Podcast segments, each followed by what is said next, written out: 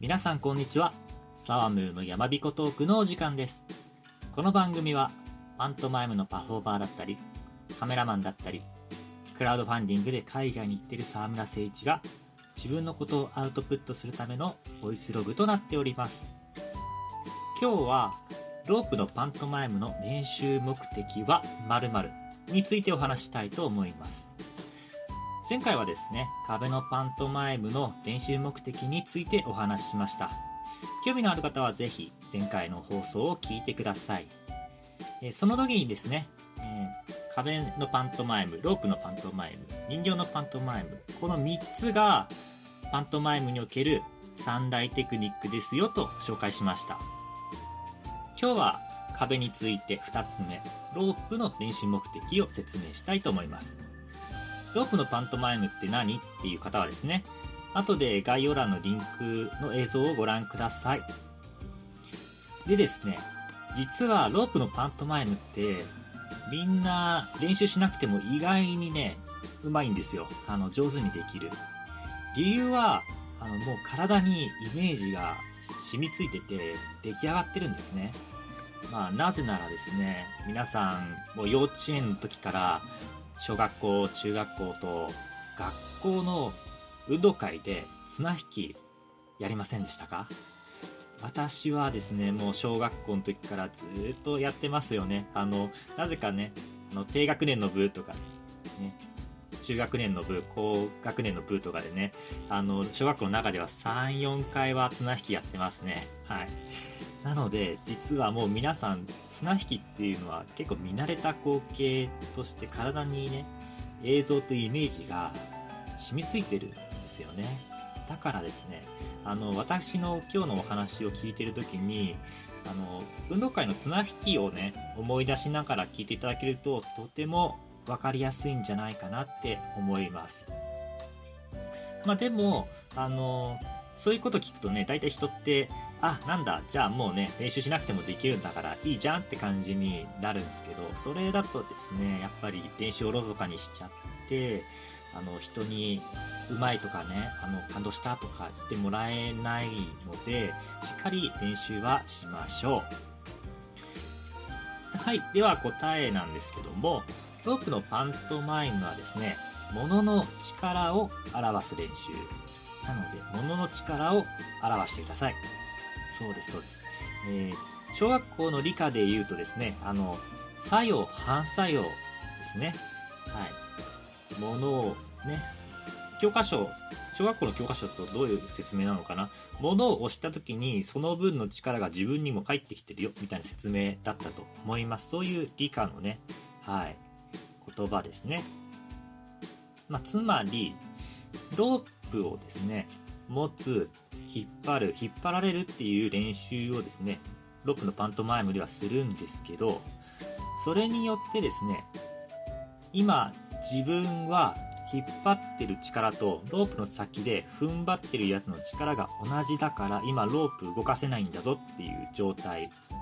で自分の力が相手に勝ってるから今自分の方にロープを引き寄せてますっていう状態。で相手に力負けしてるから自分のところのロープが引っ張られてますよっていう状態それを表現してるんです。なのであのパントマイムのねあの綱引きの練習をするときはあの、まあ、視覚的にね何もないところに物があるような違和感が感じて不思議だねっていうそういうのを練習するんじゃなくて、まあそういうのも大事です。あの、エンタメ上はそういうのすごい大事。だけど、パントマイムをですね、あの、マジでやろうと思ったら、そっちよりも優先すべきことは、その、ロープ、自分の力と相手の力の関係、あの、拮抗してるのか、勝ってんのか負けてんのかっていう、その状態を表すことに、優先順位を置いて練習してください。で、えーこれですね、あの、力関係表すだけだったら別にロープじゃなくていいじゃんって思う方いらっしゃるかもしれません。私もそう思います。ねえ、もう、だから私は、あの、綱引きじゃなくてね、慣れてきたら、あの、片手でやったりもしますね。片手の綱引きとかをやったりしています。あとは、まあこうペットボトルがね勝手に動いて引っ張られるとかそういう感じのこともやっています。でもそれはちょっと応用になってくるので皆さんは綱引きの練習からした方がいいです。でまああとはですね壁のパントマイムの中に壁を押す押されるっていう練習もあるんですけどそこでですね「はよ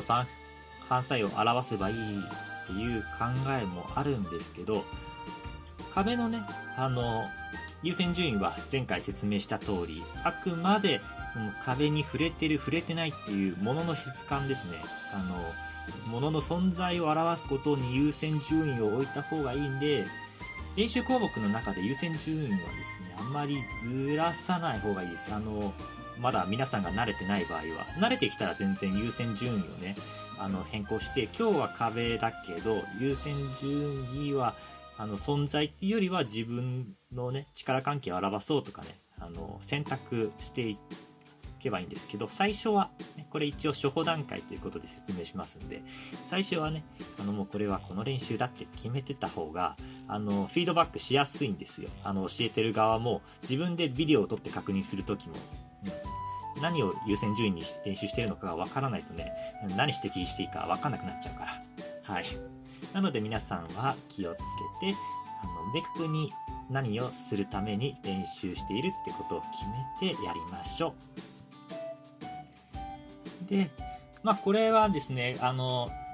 今後も前回も含めて今後もたびたび言うんですけども、アプローチ方法は人それぞれ違います。で、私自身も今今日の収録が2020年5月14日の2時なんですけども、もしかしたらですね、5時間後に違うこと言い始めてるかもしれません。はい。もうパントマイムのパフォーマーの方々って結構そういう方いらっしゃるんですよ。で、まあ、なぜならですね、誰もね、究極の正解にたどり着いてないからなんですね。パントマイム正解にたどり着かないんですよ。あの、パントマイムのゴールっていうのは人に伝えることがゴールなんですけども、人って70億人いれば70億通りの考え方あるから、はこの1パターンだけやれば70億全員に伝わるっていう方法がないんですよ。だからね、みんなすごい試行錯誤してね、ああでもない、こうでもないってやってるんですよ。私が以前ね、受けた、あの、ポーランドの方あ、カナダ人か。カナダ人でポーリッシュマイムっていうものを教えてる方がね、あの、メキシコの方から日本に来てワークショップ開いたんですけども、その時にもう70歳の方がですねもう30年とか何40年とかやってる方ですよ。パントマイムを、ね、その人が今でもあの人が言ってたこの言葉ってこういう感じなのかなとか今でもそれを急にねふとね思ったりしてあの練習してますとか言ってたんですよ。ね、自分もまだ全然たどり着けてないけどそろそろ寿命だぜみたいなねことを、まあ、平気で言ってたんですけども。まあもうそういう世界ですね、パントマイムっていうのは実は。まあでもですね、えー、例えば、うん、あの、もう何々さんはこうしろって言ってて、何々さんはああしろって言って、2人とも意見違うじゃんって思う場合があるんですけども、すごく詳しく話を聞いて落とし込んでいくと、結局同じところを目指してるんだなって気づく場合もあります。それがですね、面白いです。あの、パントマイムってね、あの、ゴール同じなのに、全然演じる人によってやり方違うんですよ。で、ゴール同じで、もうやり方が違うからあの人のやり方はそう、あ、ちょっと違うとか言う人もいらっしゃるんですけど、いや、あなたたち結局同じこと言ってますよみたいな。同じことをレッスン内容で言ってるますよみたいな、ね、方結構いるんですそれ面白いですので、ぜひ皆さんもいろんな方のお話聞いてみてください。はい、ということで、最後まで聞いていただきありがとうございました。今回は、綱ロープのパントマイムの練習目的ということで、えー、力の、ね、物の力、自分の力と相手の力の状態を作用、作用、反作用で表すということをですね、はい、お話しさせていただきました。最後の最後はですね、ちょっと原稿に書いてないことを言おうとしてて、ぐったぐたになってしまいましたけども。はい、ということで、最後まで聞いていただきありがとうございます。現在、沢村は、会員制コミュニティを作る予定です。あの、限定の動画とかね、有料コンテンツとか、私がちょっと日々ね、いろいろと、こう、創作活動で、あの、もう、ああだこうだ、人生ね、僕がひっくりすんでる姿とかが見れるようなものにしようと思っておりますので、ぜひ興味のある方はですね、え検索していただければと思います。それではまた次回お会いしましょう。またね